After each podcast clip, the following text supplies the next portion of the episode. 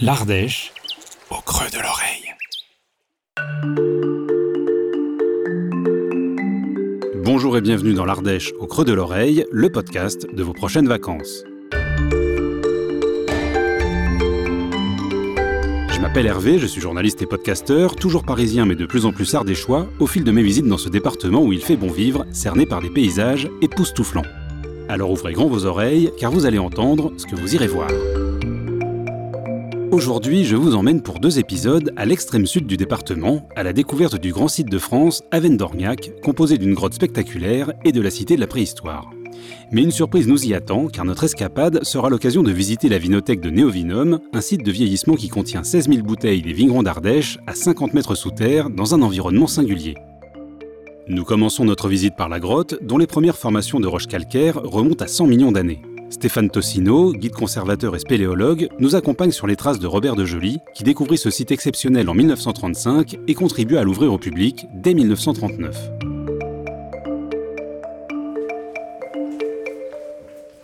Sur l'ensemble de ces 5 km de galeries, il y a une seule et unique entrée naturelle. Et c'est donc celle par laquelle euh, la veine a été découverte. Ça, c'était le matin du 19 août 1935. Donc Robert de Joly et son équipe découvrent la grotte en 35 et descendent l'entrée naturelle à l'aide d'échelles de cordes, c'est-à-dire deux cordes en chanvre et des barreaux en bois. C'est vraiment des aventuriers à l'époque. Hein. C'est-à-dire que le matériel n'existe pas, bien sûr. Souvent, Robert de Joly se fabrique son matériel pour explorer les grottes. Et bien sûr, il ne découvre pas l'intégralité des 5 km de réseau. Il découvre, entre guillemets, seulement la partie grand public qu'on va visiter nous. C'est-à-dire la salle de Joly, la salle petit et la salle rouge. Alors ce tunnel d'escalier, il a été percé en 1939 et depuis 1939, tous les gens ou pratiquement tous les gens qui visitent la grotte descendent par là. C'est-à-dire que c'est pas en voyant l'entrée naturelle depuis l'extérieur qu'on peut s'imaginer ce qu'il y a au-dessous. Et quand on est au débouché du tunnel, effectivement, il y a souvent un effet de surprise. D'ailleurs, on y arrive. Voilà, on change d'ambiance déjà. Ah ouais. Voilà, et là j'éclaire. Et tout de suite, Oh là là là là là là Ah, c'est impressionnant J'avais beau avoir vu des photos du site, je ne pouvais pas imaginer la claque visuelle que procure la mise en lumière de cette gigantesque salle. On est tout simplement frappé par les volumes et l'abondance de stalagmites monumentales qui s'étendent sur 7000 mètres carrés. C'est sur ce premier plateau que je suis accueilli par Manon Messel, responsable no-tourisme de Néovinum car les vignerons ardéchois ont eu l'opportunité de profiter de la stabilité exceptionnelle de température et d'hygrométrie de la grotte pour y faire vieillir leurs meilleures bouteilles, 50 mètres sous terre. Si l'expérience a de quoi surprendre, elle est néanmoins tout à fait justifiée. Je vais tout raconter en fait. On se trouve devant l'entrée de la vinothèque des vignerons ardéchois. En fait, les vignerons ardéchois, c'est une union qui fédère 14 caves sur le sud de l'Ardèche. On produit des vins en IGP Ardèche, en AOP Côte du Rhône et en AOP Côte du Vivarais. Donc les Côtes du Vivarais, c'est juste au-dessus de nos têtes. Le 3 mars 2018, une chaîne de vignerons coopérateurs d'Orniac ont descendu les 4500 premières bouteilles. Et là, aujourd'hui, on en stocke près de 16 000. Donc on va rentrer, on va voir ça. Alors on stocke bien sûr du Grand Aven, qui est un code du Vivarais produit sur la commune d'Orniac. On stocke également pour vieillissement de la Terra Elvorum, qui est une syrah qui est produite sur la commune d'Alba-la-Romaine, une syrah un petit peu d'exception que l'on fait avec seulement 3 hectares de vignes. On stocke également des magnums de vendange d'octobre. C'est un vionnier en vendange tardive Ensuite, on va stocker un petit peu pour recherche des bouteilles de nos plus jolies références pour évaluer leur potentiel de garde. Donc ça, c'est des bouteilles qui ne seront pas vendues, mais dégustées avec des sommeliers et des œnologues pour évaluer le potentiel de garde de nos vins. Comment on peut caractériser la différence entre le, vin qui vieillit ici et le vin qui vieillit dans une cave traditionnelle? Alors c'est un vin qui a un vieillissement plus lent en fait. On va dire que sur certains aspects du vin, c'est comme si le temps s'arrêtait en fait. On a fait plusieurs dégustations à l'aveugle sur des euh, durées, on va dire, significatives de vieillissement, hein, entre enfin, minimum un an, voire deux ans, jusqu'à 2018, euh, quatre ans, bientôt cinq. Et on s'est rendu compte que sous terre, le vin avait euh, une texture, des tanins qui s'affinaient, une acidité qui se patinait, mais on gardait un profil aromatique de vin jeune. C'est-à-dire avec beaucoup de fruits, de la finesse, un côté très euh, fruits rouges, mûrs, cerises sur les grands tavennes, très euh, mûrs, cerises noires, bon chocolat parce qu'il y a du feu sur la terre alvorum. Et ça a vraiment cet impact-là en fait. Et souvent on a cette question de est-ce que c'est pas un peu du marketing, de vendre des vins qui sont vieillis sous terre? Et en fait non, pas du tout. Il y a un vrai impact. D'ailleurs on ne vend pas de bouteilles qui n'ont pas au moins plus d'un an de vieillissement sous terre. Il y a des dégustations euh, régulièrement organisées ici, je présume? Exactement. Donc, en fait, on a décidé d'ouvrir cette expérience euh, au grand public en collaboration avec Orniac en faisant des visites œnologiques. C'est-à-dire que les gens descendent sous terre. Généralement, c'est des visites qui se font après la fermeture de la grotte. Donc, ça a ce côté un petit peu euh, moment très unique parce qu'on a la grotte que pour soi. On se met sur la plateforme. Stéphane met plein feu la salle de Jolie, c'est absolument magnifique. Et c'est assez surprenant même pour moi qui ai l'habitude de le faire, euh, on déguste pas le même vin. C'est-à-dire qu'on est dans un environnement olfactif qui est très neutre. On est au frais, on sent le tapis d'humidité, euh, on n'a pas de bruit, le son est très mat. Du coup, on a vraiment les sens qui sont en suréveil en fait. Et on ressent bien plus de choses. Si vous voulez, on peut faire un petit peu le tour. Je peux vous montrer un peu les bouteilles les plus euh, anciennes qu'on stocke. Avec plaisir. Les dégustations ont lieu les mardis et jeudis à 18h30, en juillet et août, et s'accompagnent d'une visite de la grotte en petit comité. Vous pouvez aussi retrouver le caveau de Néovinum à rue 11, ainsi que le domaine Terra Noé à Roche-Colombe. Mais nous ne sommes encore qu'au début de notre parcours. Je retrouve donc Stéphane pour observer la première salle. Avec les yeux qui sont habitués à l'obscurité, on commence à deviner quelques stalagmites. Donc le volume, on comprend parce que pop Voilà, c'est gros, on comprend que c'est gros. Et en plus, petit à petit, on commence à découvrir, alors un peu à tâtons comme ça, euh, la grotte, et on commence à comprendre la richesse de la décoration, entre guillemets, des concrétions, et euh, la richesse du paysage souterrain qui est quand même magnifique. C'est assez saisissant, effectivement, on s'acclimate très vite à l'obscurité et, on devine des formes. Je n'ose même pas imaginer l'émotion que ça a dû être quand il est descendu. Euh. Ah ben, ça a été, je pense, une révélation. Donc là, on arrive sur ce qu'on appelle, dans notre jargon à nous, la plateforme du haut. C'est l'arrêt du parcours grand public qui permet de voir la salle dans son ensemble. Donc je vais mettre un petit peu de lumière. Et cette salle de Jolie, là, dans son plus grand axe, c'est-à-dire de là derrière jusqu'au bout du bout du bout en face où ça s'éclaire, ça fait 120 mètres de long. Donc 120 mètres de long, au plus large 80 mètres, et les plafonds les plus hauts sont un peu moins de 30 mètres de haut. J'aime bien dire aussi que c'est pas la plus grande salle de la grotte. La plus grande salle de la grotte, elle est à 4 km dans cette direction. Elle s'appelle la salle des 13.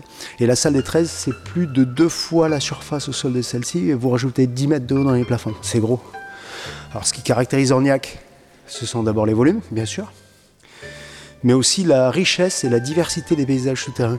C'est-à-dire qu'à chaque fois qu'on change d'endroit, on a affaire à des paysages différents et des concrétions différentes. Et alors ça, aujourd'hui, on n'en voit qu'une toute petite partie de la grotte hein, dans le parcours grand public, mais c'est valable pour tout le réseau. Le paysage de la salle de Jolie qui est là, n'a absolument rien à voir avec la dernière salle qu'on va voir qui s'appelle la salle rouge. C'est ce qui fait la richesse d'Orniac. Donc là, cette salle est à moins 50 mètres sous terre.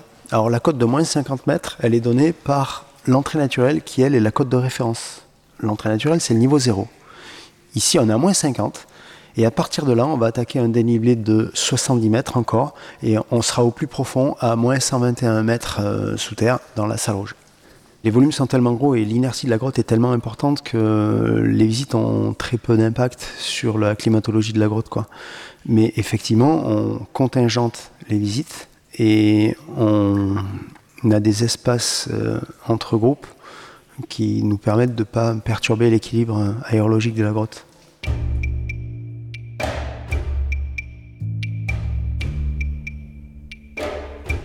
On arrive devant ce que Robert de Joly a appelé en son temps la pomme de pin. Alors la pomme de pin, c'est cette stalagmite-là, qui est assez particulière. Elle fait 11 mètres 50 de haut, et c'est devenu au fil du temps l'emblème d'Orniac. Et donc cette pomme de pin, au même titre que la stalagmite qui est là, ou que celle-ci, ou que même celle-là là-bas, c'est une concrétion qui est en permanence euh, alimentée. C'est-à-dire que tout ça est actif, tout ça continue à croître. Et ce qu'il y a de complètement fou, c'est qu'au-dessus de nos têtes, là, on a une épaisseur de rocher qui fait à peu près 20 mètres, et que malgré ce peu d'épaisseur de roche, même après plusieurs mois de sécheresse, les stalagmites qui sont là sont tout le temps alimentés. Ça s'explique par le fait que vous avez tout un tas de fissures au-dessus de nos têtes, euh, dont certaines sont très très peu ouvertes, dans lesquelles il y a des temps de transfert qui sont très très longs.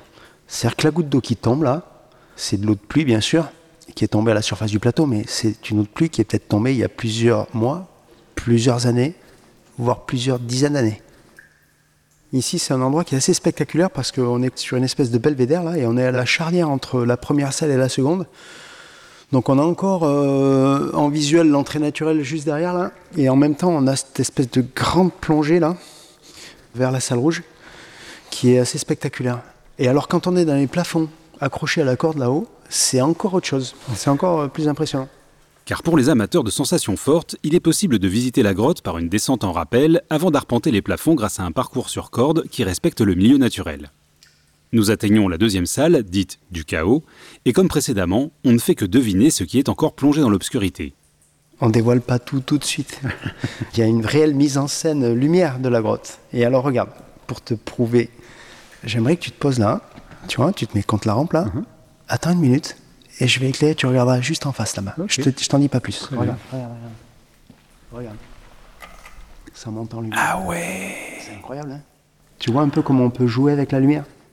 On a mis un projecteur en contre-jour pour bien voir l'éclatement de la goutte.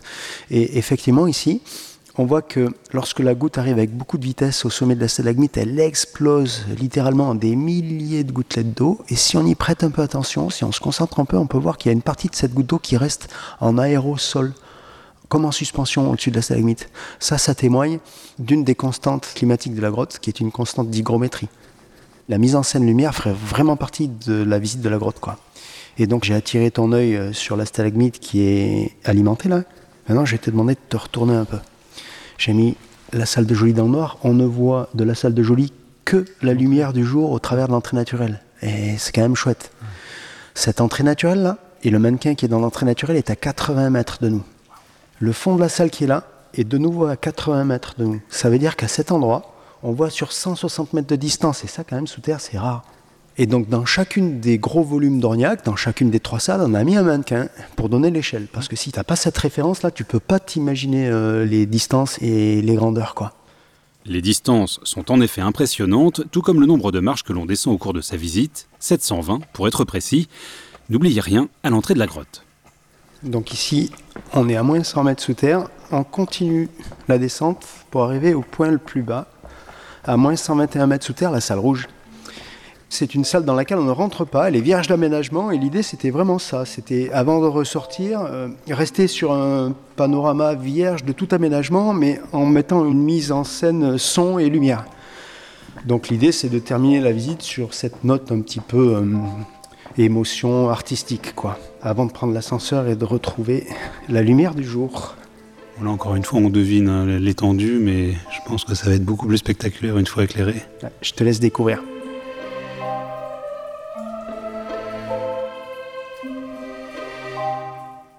Et donc ici on est dans la salle rouge, c'est un paysage absolument différent de tout ce qu'on a pu voir au-dessus, parce que justement ce morceau de galerie ne s'est pas effondré, on retrouve au sol beaucoup beaucoup d'argiles très colorées rouges qui sont en partie des sédiments qui ont été apportés par cette rivière souterraine.